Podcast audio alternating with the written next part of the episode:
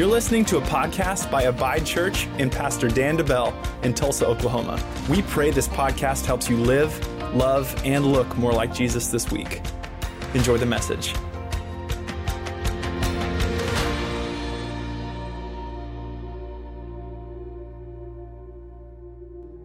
Man, thank you for bringing your kids and for being here today. That's huge. It is a big deal. And, you know, it's very, I found out that I was going to do this for Dan yesterday. And believe me, I have about 15 minutes of content, and that's going to be good enough. I struggled with this yesterday, I struggled with it last night. And it's just like, I'm going to look really stupid because I'm not a preacher, I'm not a pastor. I'm a sheepdog. That's what I am. I protect this church. I protect my pastor. I protect my family. I protect you because you're a part of this church family. That's my assignment here. But I'm not a pastor. And as I prepared last night and looked over stuff, and I said, man, all I have is scripture. And the Lord reminded me, that's enough. Scripture. That's enough. And he asked me last night, he said, Are you afraid of looking ridiculous? And I said, Yes, sir, I am. I don't want to look like a dummy.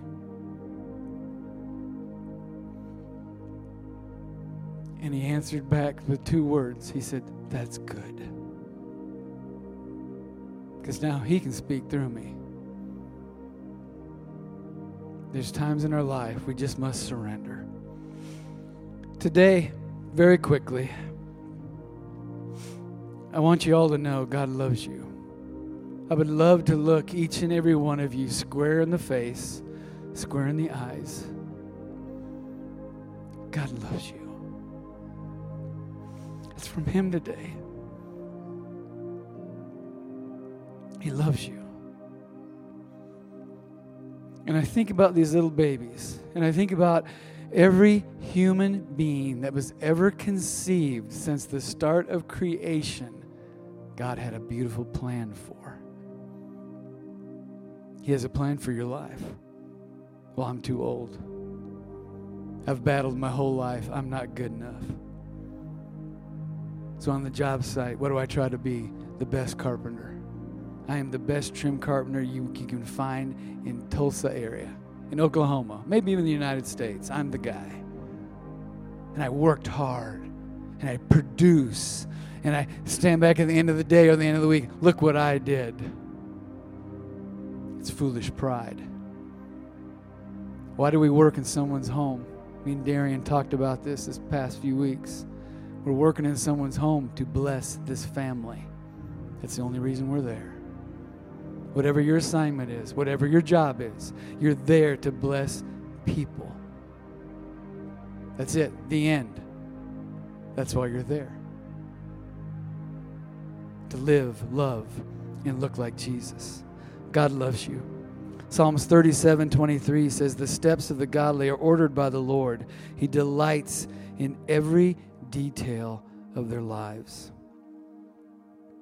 You know, when you really get into God's Word and decide that you're going to believe every word of it, it'll change you. Because when you get into God's Word, what does it do? It exposes you for who you really are. When I get up early in the morning and get into God's Word, He sees the real me. There's at times I've hidden the real me from even my wife of over 40 years. I've hidden things from her. But when I got into God's Word, He showed me those things that must change. I need to change. You know, in Deuteronomy 31, that whole chapter is, is about Moses and Joshua. And it's when Joshua, Joshua was taken over. He was going to be the, the new leader of the Israelites. In Deuteronomy 31 6, it says this It says, Be strong and courageous. Do not be afraid and do not panic before them. Listen to this. For the Lord your God will personally go ahead of you. He will neither fail you nor abandon you. I'm going to read it one more time, and if you feel like shouting or praising God, feel free to do so. For the Lord your God will personally go ahead of you, He will neither fail you nor abandon you. God personally is in front of you, making a way. Why am I wigging out about Monday morning? He's already made a way. That's a father's love. And to me, I, I, loved high school football. My sons played high school football, and they were pretty good at it. They broke some records and racked up some yards running the ball and catching the ball. And I loved that time in our life because we were celebrities. I mean, I could go into any men's restroom anywhere uh, with that letter jacket on that said DeBell on the back. And I mean, it was like Moses parting the Red Sea. Guys got out of my way so I could get to the urinal. You know what I'm saying? Pride, once again. But I thought about my boys, and when they had successful games and racked up yards and got a victory, who made a way for them? Well, sometimes they squeaked through and made a way. But nine times out of ten, it was the big boys on the front. It was the big boys on the front that made a way for them. And I'd love it. Some of the plays they had, they would just grab a hold of the shirt of the big boy in front of them and run right in behind him. And they'd even be pushing this big 300 pounder. You know, to move faster and even yelling and screaming at him, faster, faster, left. They'd be telling him where to go. Here's the great thing about God we don't need to shove him, push him, or tell him left, right, or which way to go. He's looking over his shoulder saying, Follow me. Don't you look to the left. Don't you look to the right. Follow me. Follow me. I've made a way for you. And so many times in our life, what do we think? Well, the enemy has destroyed my dream. The enemy has said, I am worthless. I am this. I am that. I'm not good enough. I'm too old. And I can, I can honestly tell you this I ruined God's plan A for my life. I wrecked it. But my sweet little wife reminded me through that time God's plan B stands for better. And I thought, God's done with me. I messed up. I thought, God is done with Randy. And he'd only just begun. And his plan B was better. That's how much he loves you. Psalms 40, verses 2 and 3. Here's what he did for me He lifted me out of the pit of despair, out of the mud and the mire. He set my feet on solid ground and steadied me as I walked along. He has given me a new song to sing, a hymn of praise to our God. Many will see what he has done and be astounded. They will put their trust in the Lord. You know, I thought about that. What happens to our sin? When we go to God and Jesus and say, Forgive me Forgive me. And when we truly repent, have you ever wondered, where does my sin go? I'm so glad you asked. Here's what the Bible says about our sin. Isaiah 38 17 says, You cast all my sins behind your back. That's such a picture in my mind. I see God the Father. All my rotten, filthy sin through Jesus Christ is pitched behind their back. And they look at me and say, What sin? What sin? You're not a sinner anymore. Isaiah 43 25 says this You blot out your, I'll blot out your sins and never think of them again. The enemy pitches your sins back at you. Remember when? Remember what you said. Remember what you did. Remember how you hurt them. Remember all your mistakes. The good Father never does. He looks at us and says, What sin? I don't know what you're talking about. What sin? Hebrews. Hebrews 8:12 never again remember their sin. Psalms 103:12 He has removed our sins as far as east is from the west. Micah 7:19 You trample our sins under your feet and cast our sins into the deepest ocean. Let your imagination run. Can't you see God the Father trampling your sins? Your lust, my lies, all my mistakes. He's trampled them and pitched them into the deepest sea. That's love. Psalms 107 14. I love the strength of this verse. He led them from the darkest and deepest gloom, and he snapped their chains. We're no longer slaves. We're no longer sinners. I'm not dragging chains behind me. You're not dragging chains behind you. You're free when we ask Jesus Christ into our heart and our life. Free. What sin? I've shared this quote before from Reinhard Bonnke. He said this in 1991. A lot of you weren't even born in 1991. And some of you were just young folks. Man, we were, in 1991, we were 31 years old. We were just, yeah. Here's what he said all those years ago.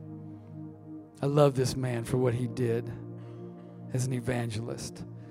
Here's what he said Christians have only one thing to boast about a crucified Redeemer.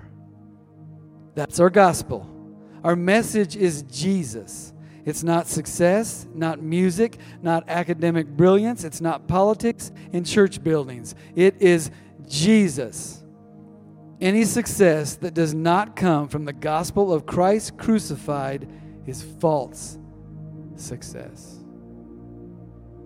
Any song that has no relation to his cross is an empty rattle. The song of the redeemed, Jesus paid it all. All to him I owe. Sin has left a crimson stain. He washed it white as snow. God bless you today. And I thought about that. God has been showing me all the empty rattles in my life. What am I binging on? What am I looking at? What are, what are, where are my desires? Don't you love hearing those kids? I honestly mean that with all my heart. I am not, that has not upset me in the least. There's life, and they're learning Jesus saves. You know what their testimony can be? Their testimony can be when they're an old gray haired guy like me, they can say, All I've ever known is Jesus. I didn't have to go down a road called stupid. I've never been drunk. I've never been high. I didn't have sex before I got married. That can be their testimony. Huh? The greatest testimony ever.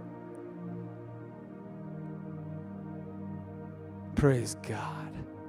Thank you, Jesus, for the babies. So today I simply ask you what empty rattle do you need to surrender today? And the second I even ask myself that question, something comes to my mind. And I believe each and every one of you, right now, the second you've heard it, there's something that comes to your mind.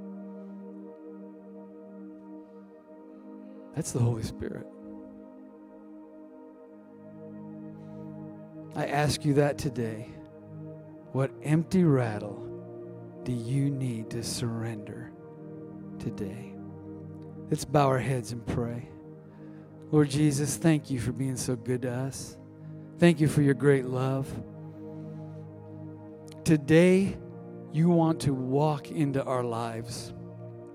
You want to be a part of our lives. You want to be the, the head, the lead of our lives.